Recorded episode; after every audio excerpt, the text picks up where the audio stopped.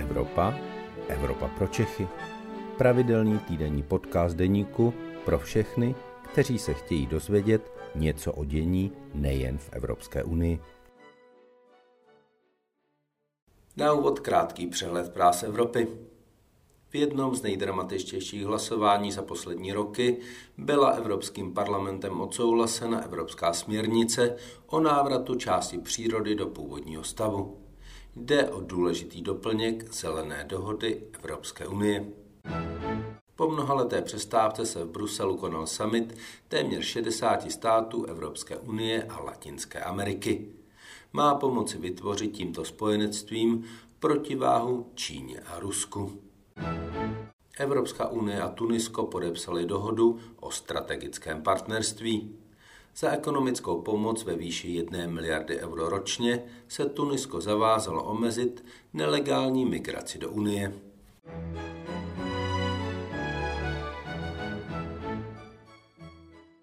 Dobrý den, je středa poledne a tak je to vaše oblíbená Evropa pro Čechy, u které vás vítá evropský editor deníku Luboš Palata. Vysíláme přímo ze Štrasburku, ze sídla Evropského parlamentu a mým hostem je předsedkyně Europoslaneckého klubu ODS, paní Veronika Vrecionová, kterou vítám v Evropě pro Čechy. Dobrý den. Děkuji, děkuji za pozvání a i já vás zdravím.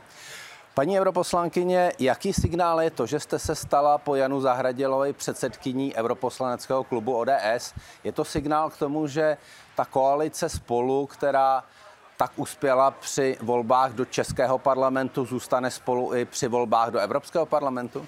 Eh, já si myslím, že ta naše výměna vůbec nesouvisí s koalicí spolu.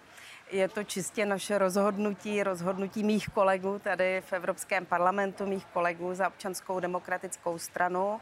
Eh, bylo to také vlastně dlouho plánované, protože Jan Zahradil se rozhodl, jak již avizoval, že nebude dále uh, kandidovat v těch příštích... 20 let skoro. On je tady už velice Inventář dávno, skoro. velice dlouho.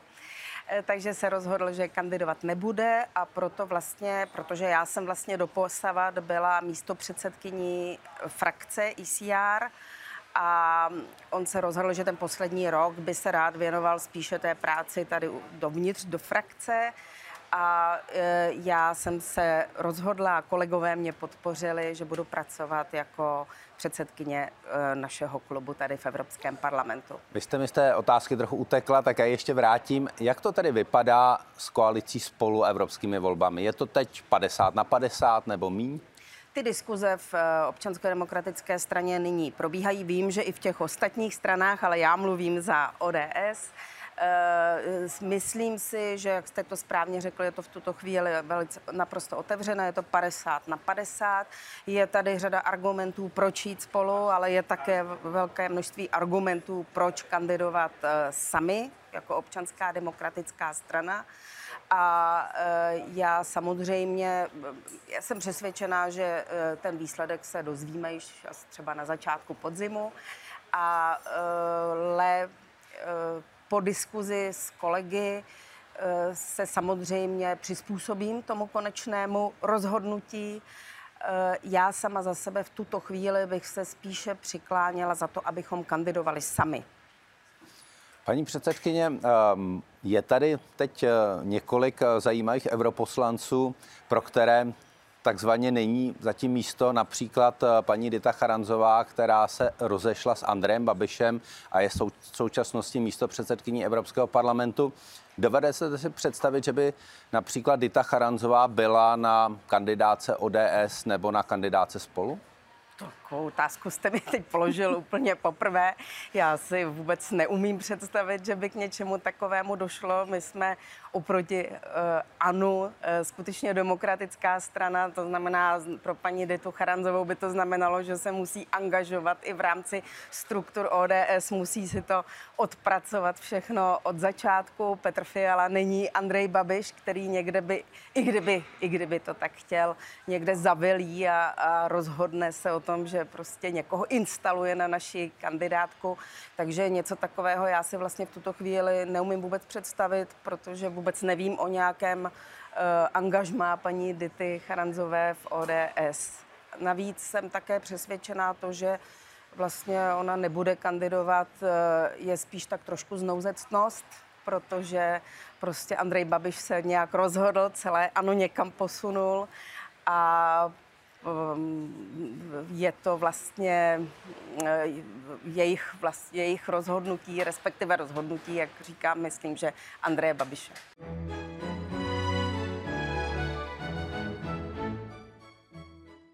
Paní předsedkyně, vy sedíte ve frakci mimo jiné s právem a spravedlností, ano. což je velmi silná část vaší frakce.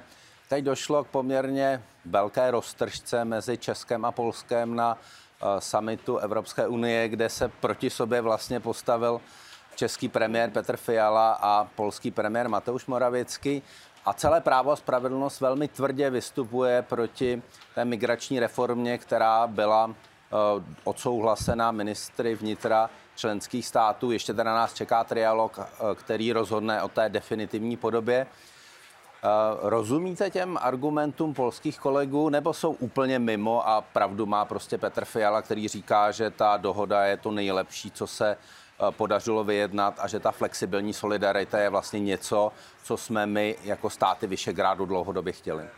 No, eh, já rozhodně souhlasím s tím, co řekl Petr Fiala. Já si také myslím, že to je maximum možného čemu, eh, čeho jsme byli schopni dosáhnout. Nejsou tam povinné kvóty eh, v té dohodě vlastně, která ale teda díky bohužel Polsku a Maďarsku nebyla odsouhlasena, tak jsou tam vlastně ty principy toho, že třeba že vlastně je nutné jednat s, třetí zem, s třetími zeměmi, je nutné ty migranty se pokusit udržet již mimo hranice Evropské unie. Myslím, že tam je řada pozitivních věcí. Samozřejmě pro Českou republiku tam eh, je jisté nevýho, eh, znevýhodnění v tom eh, finančním vyrovnání se, eh, když srovnáte eh, uprchlíky z Ukrajiny a migranty například se eh, Severní Afriky. je, Nicméně je... Petr Fiala jednal v tom duchu a jsou tam přísliby, že to finanční vyrovnání bude výhodnější pro Českou republiku. To znamená, pro Českou je to, ta dohoda by byla, kdyby k ní došlo v zájmu České republiky. To, co odehrávalo Maďarsko, já bych malinko oddělila Maďarsko od Polska, protože prostě Viktor Orbán eh, bohužel již e, delší dobu hraje takovou dost ničemnou politiku i vůči Ukrajině a, a v této vlastně velmi často bojkotuje věci už jenom prostě na just. E, nicméně to Polsko je, bych si myslím, že tam ten důvod bych viděla já v tom, že prostě se blíží volby, že tam pravděpodobně nějaká jejich vlast, eh, vnitř, vnitropolitická téma eh, Jen, jenom, které... Jenom, jenom, jenom doplním, blíží se polské parlamentní polské, volby. Pardon, polské parlament, mluvím teď, to jsem špatně se vyjádřila, ano, mluvím o polských parlamentních volbách a já jsem přesvědčená, protože vlastně to, co ty Poláci, co pan premiér Moravěcky avizoval, že vlastně by chtěl zvrátit to rozhodnutí rady eh, ministrů vnitra, to prostě nelze, protože tohle, eh, ten summit je úplně jiná instituce, tam se nic eh, vůbec nelze zvrátit to rozhodnutí, to tady už padlo. A proto si myslím, že je jasné, že tady šlo čistě o politické hrátky a o nějaké vnitřní politickou situaci v Polsku. A já pevně doufám, že po volbách se to vyřeší. Čili z našeho pohledu i vlastně ta platba za nepřijetí uprchlíků, která nám v současnosti opravdu nehrozí, není něco, co by nás přece zrujnovalo. To není opravdu o nějakých ne. obrovských miliardách korun, je to o maximálně jednotkách miliard při těch eh, počtech, které se například rozdělovaly během té uprchlické krize. Čili ta panika, kterou vyvolává v Česku Andrej Babiš, je i podle vás zbytečná? Myslím, že pan Andrej Babi, Babiš se prostě s celým Anem posunul e, někam blíž k SPD a je to prostě jeho teď rétorika. Samozřejmě eh, já už jsem zmínila, Petr Fiala velmi bojoval na tom summitu o to, aby byla naopak jakoby zvýšená ta částka za, eh, za ukrajinské uprchlíky, které v současné době hostí Česká republika. A tam určitě je prostor k vyjednávání. Eh, protože to bych také považovala za férovější, kdyby ta částka se zvedla. Eh, ale ta částka už nějaká byla, byla v Česku ale... se je někde okolo miliardy euro. Ano, ale vy mluvíte o tom, co by Jasně. Česká republika posílala do těch uh, jiných zemí. Já teď mluvím o tom, kolik by měla dostávat Česká republika za uprchlíky. Ne, ne, ne, já myslím, že kolik dostala Česká republika vlastně ano, už od ano, Evropské unie. Aha, jo, že tam ano. je tam je ta částka kolem miliardy euro to, asi to tak, je, což ano. samozřejmě není dostatečné. Ano. Ale je tam na druhou stranu ještě princip, který je třeba také podle mě zdůraznit u těch ukrajinských uprchlíků, že oni vlastně se mohli rozhodnout pro život eh, nebo pro eh, tu dočasnou ochranu v kterékoliv zemi Evropské unie, takže to, že se rozhodli pro Českou republiku, je vlastně jejich rozhodnutí a také dochází k tomu, že i v současnosti část z nich eh, například začíná bydlet a žít v Německu, které Určitě. má stále více Uh, ukrajinských uprchlíků na svém území. Čili tam byla ještě tahle vlastně pomoc uh, těm zemím, které hraničí s Ukrajinou, aby tam všichni ti ukrajinští uprchlíci nezůstali. Což ostatně je i náš příklad, protože my s Ukrajinou nehraničíme a vlastně kdyby nebyl přijatý tehle princip, tak by podle těch dosavadních dohod vlastně ti uprchlíci z Ukrajiny ani do Česka vlastně dojít nemohli. Ne, určitě, to já vůbec nerozporuji. Já jenom Eh, tady my nikdo nevíme, jak dlouho ta válka na Ukrajině bude trvat. A může přijít, doufám, že k tomu nedojde, další vlna a je potřeba si vyjednat nějaké podmínky eh, v případě eh, uprchlíků, kteří by ještě dorazili. Tam také vlastně řada těch stávajících uprchlíků, kteří u na, v České republice zůstávají, Eh, pracují, normálně platí daně, takže já si myslím, že určitě eh, to není v tuto chvíli některá tragické, že jsme schopní se s tím poprat, ale mluvím o tom, že je potřeba ty podmínky nastavit i do budoucna. Přesně tak a teď nastal vlastně jako naprosto paradoxní stav, že Polsko Především Polsko, které má na svém území velké množství uprchlíků, zablokovalo závěry, které mohly Polsku přinést poměrně velké finance ano. na starost o uprchlíky, které už tam mají. Je, jistě, ale znova říkám, prostě tady eh, dobře víte, jak to vždycky před volbami vypadá i v České republice, že dost často se zvedají některé iracionální témata a eh, je to spíše takové populistické pravděpodobně gesto dovnitř do Polska, to já tady nechci teď posuzovat. A znova říkám, že pevně doufám, že po, po volbách se ta situace uklidní a uh, Polsko začne jednat racionálněji. A vy tady se svými kolegy uh, z práva spravedlnosti, kteří s vámi sedí ve frakci, se o tom bavíte a snažíte se přesvědčovat o našich argumentech? My taky? se samozřejmě bavíme, nebavíme se pouze o této problému, ale máme řadu věcí, kde třeba nemáme úplně stejný názor na všechno, uh, ale uh, jak říkám, prostě všichni jsme politici, rozumíme té politické praxi, takže víme, že eh, že eh, já bych opravdu tady neviděla nic hlubšího zatím, nějaký hlubší rozkol. Je to čistě předvolební hra v Polsku.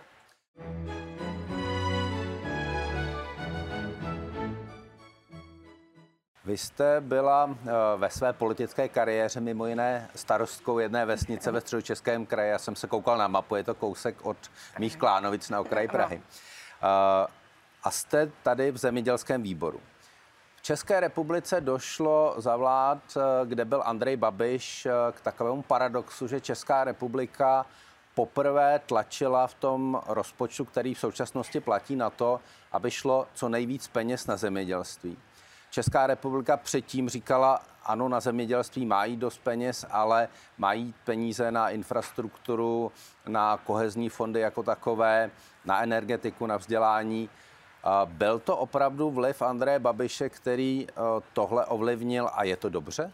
No tak e, já jsem o tom přesvědčená. Myslím si, že dokonce jeden z impulzů, proč Andrej Babiš šel do politiky, bylo, aby se hlídal své penězovody, což vlastně odehrával i na úrovni tady evropských institucích a potvrdí vám to řada kolegů i z jiných eh, zemí.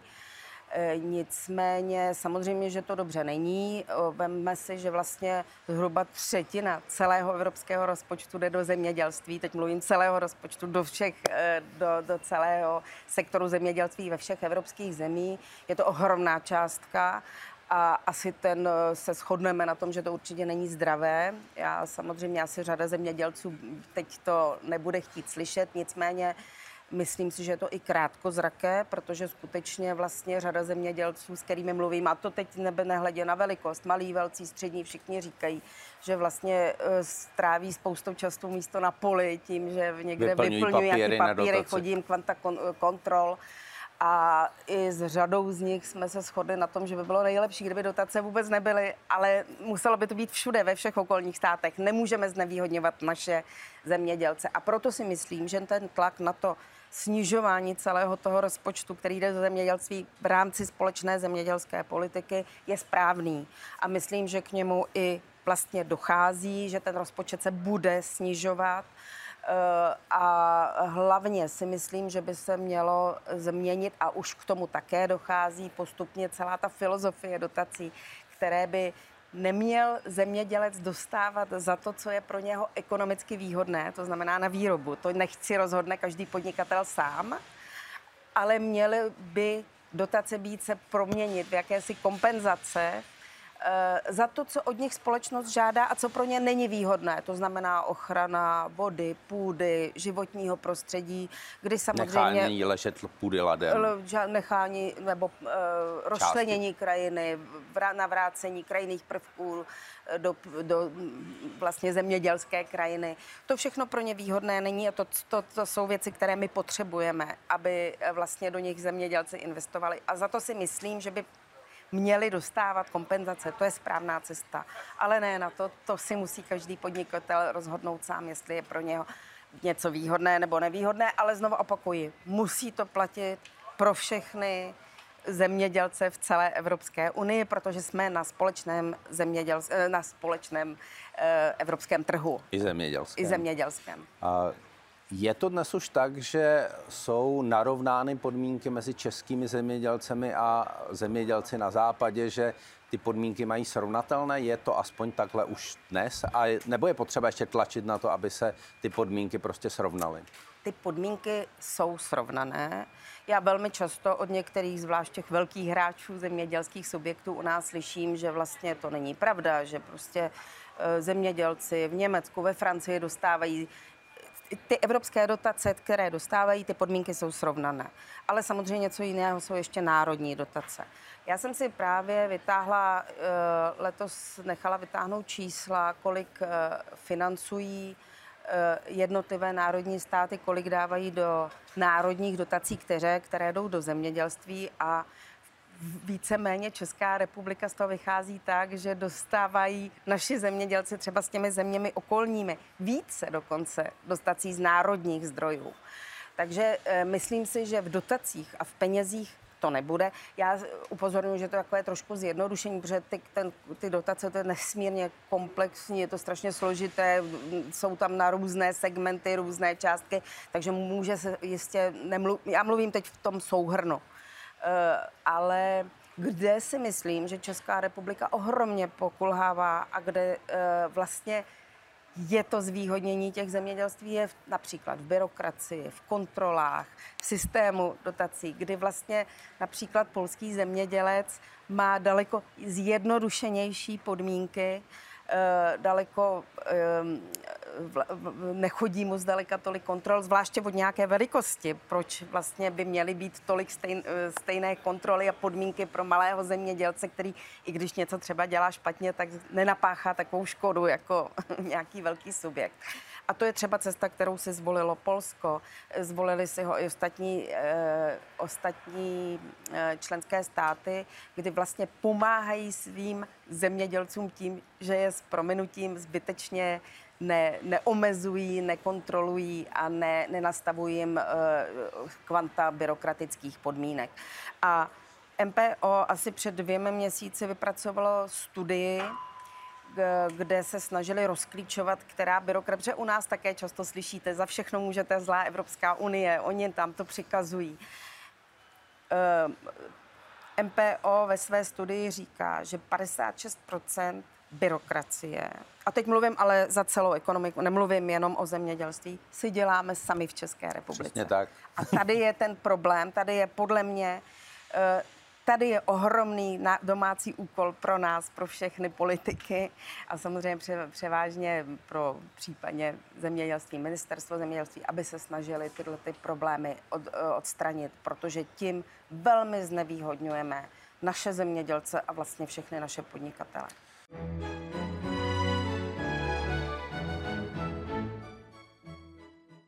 Ono se málo ví, ale Evropská unie je největším světovým vývozcem potravin. Ano. Nebylo by lepší se v rámci evropského i českého zemědělství soustředit opravdu na kvalitní, zdravé, ekologicky vyráběné potraviny a prostě udělat z toho evropského zemědělství tu světovou špičku a z toho českého tu špičku na té špičce? To máte asi pravdu, ale já jsem pravicový politik, já si trošku myslím, že to si musí jako určit ten zemědělec, ten podnikatel sám. Samozřejmě tady máme ten systém dotací, takže vlastně ať Evropská unie, tak i národní státy mají možnost si těmi financemi nějakým způsobem usměrnit ten vývoj, co se ale děje. To si myslím, že vlastně ten směr k tomu a ten směr je podle vás správný?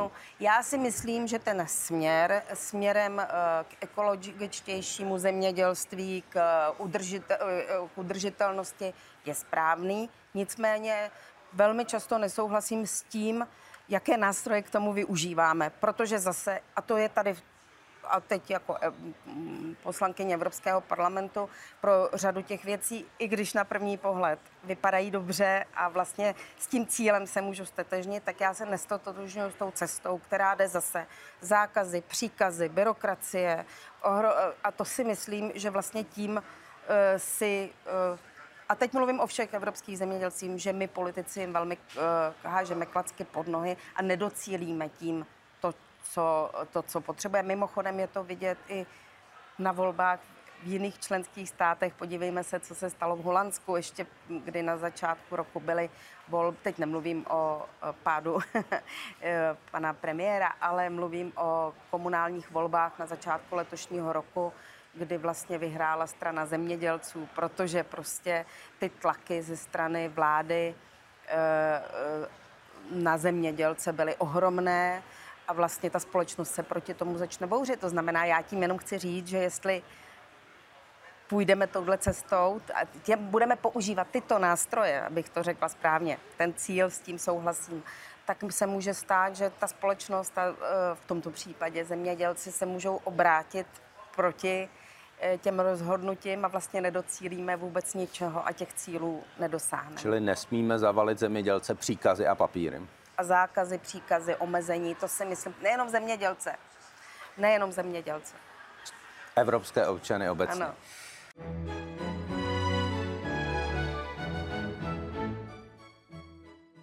Poslední otázka na závěr. Je tady Ukrajina, velká zemědělská velmoc, kterou když vezmeme do Evropské unie, tak najednou tady budeme mít eh, obrovské zvětšení toho zemědělského trhu bude muset přijít eh, se vstupem Ukrajiny do Evropské unie reforma té dosavadní zemědělské politiky, protože prostě už to nebude možné dělat tak, jak se to dosud dělalo? Tak uh, za prvé jsem přesvědčena o tom, že musíme udělat všechno pro to a podporuji uh, přijetí Ukrajiny do Evropské unie i do NATO. Je to prostě strategicky pro nás velmi důležité. Je to v našem národním zájmu, je to v zájmu i celé Evropské unie. Takže určitě eh, ten vstup podporuji. Na druhou stranu samozřejmě je jasné, že to vůbec nebude jednoduché, těch problémů bude ohromná spousta, ale my se s nimi musíme poprat, Ukrajinci s nimi, se s nimi musíme poprat. Eh, ta reforma společné zemědělské politiky, o tom už jsem mluvila, stejně pomalu probíhá a jsem přesvědčena o tom, že to další pro, eh, období eh, společné země, sedmileté společné zemědělské politiky už bude muset také reflektovat to budoucí přijetí eh, tohoto velk, agrární, této velké agrární země.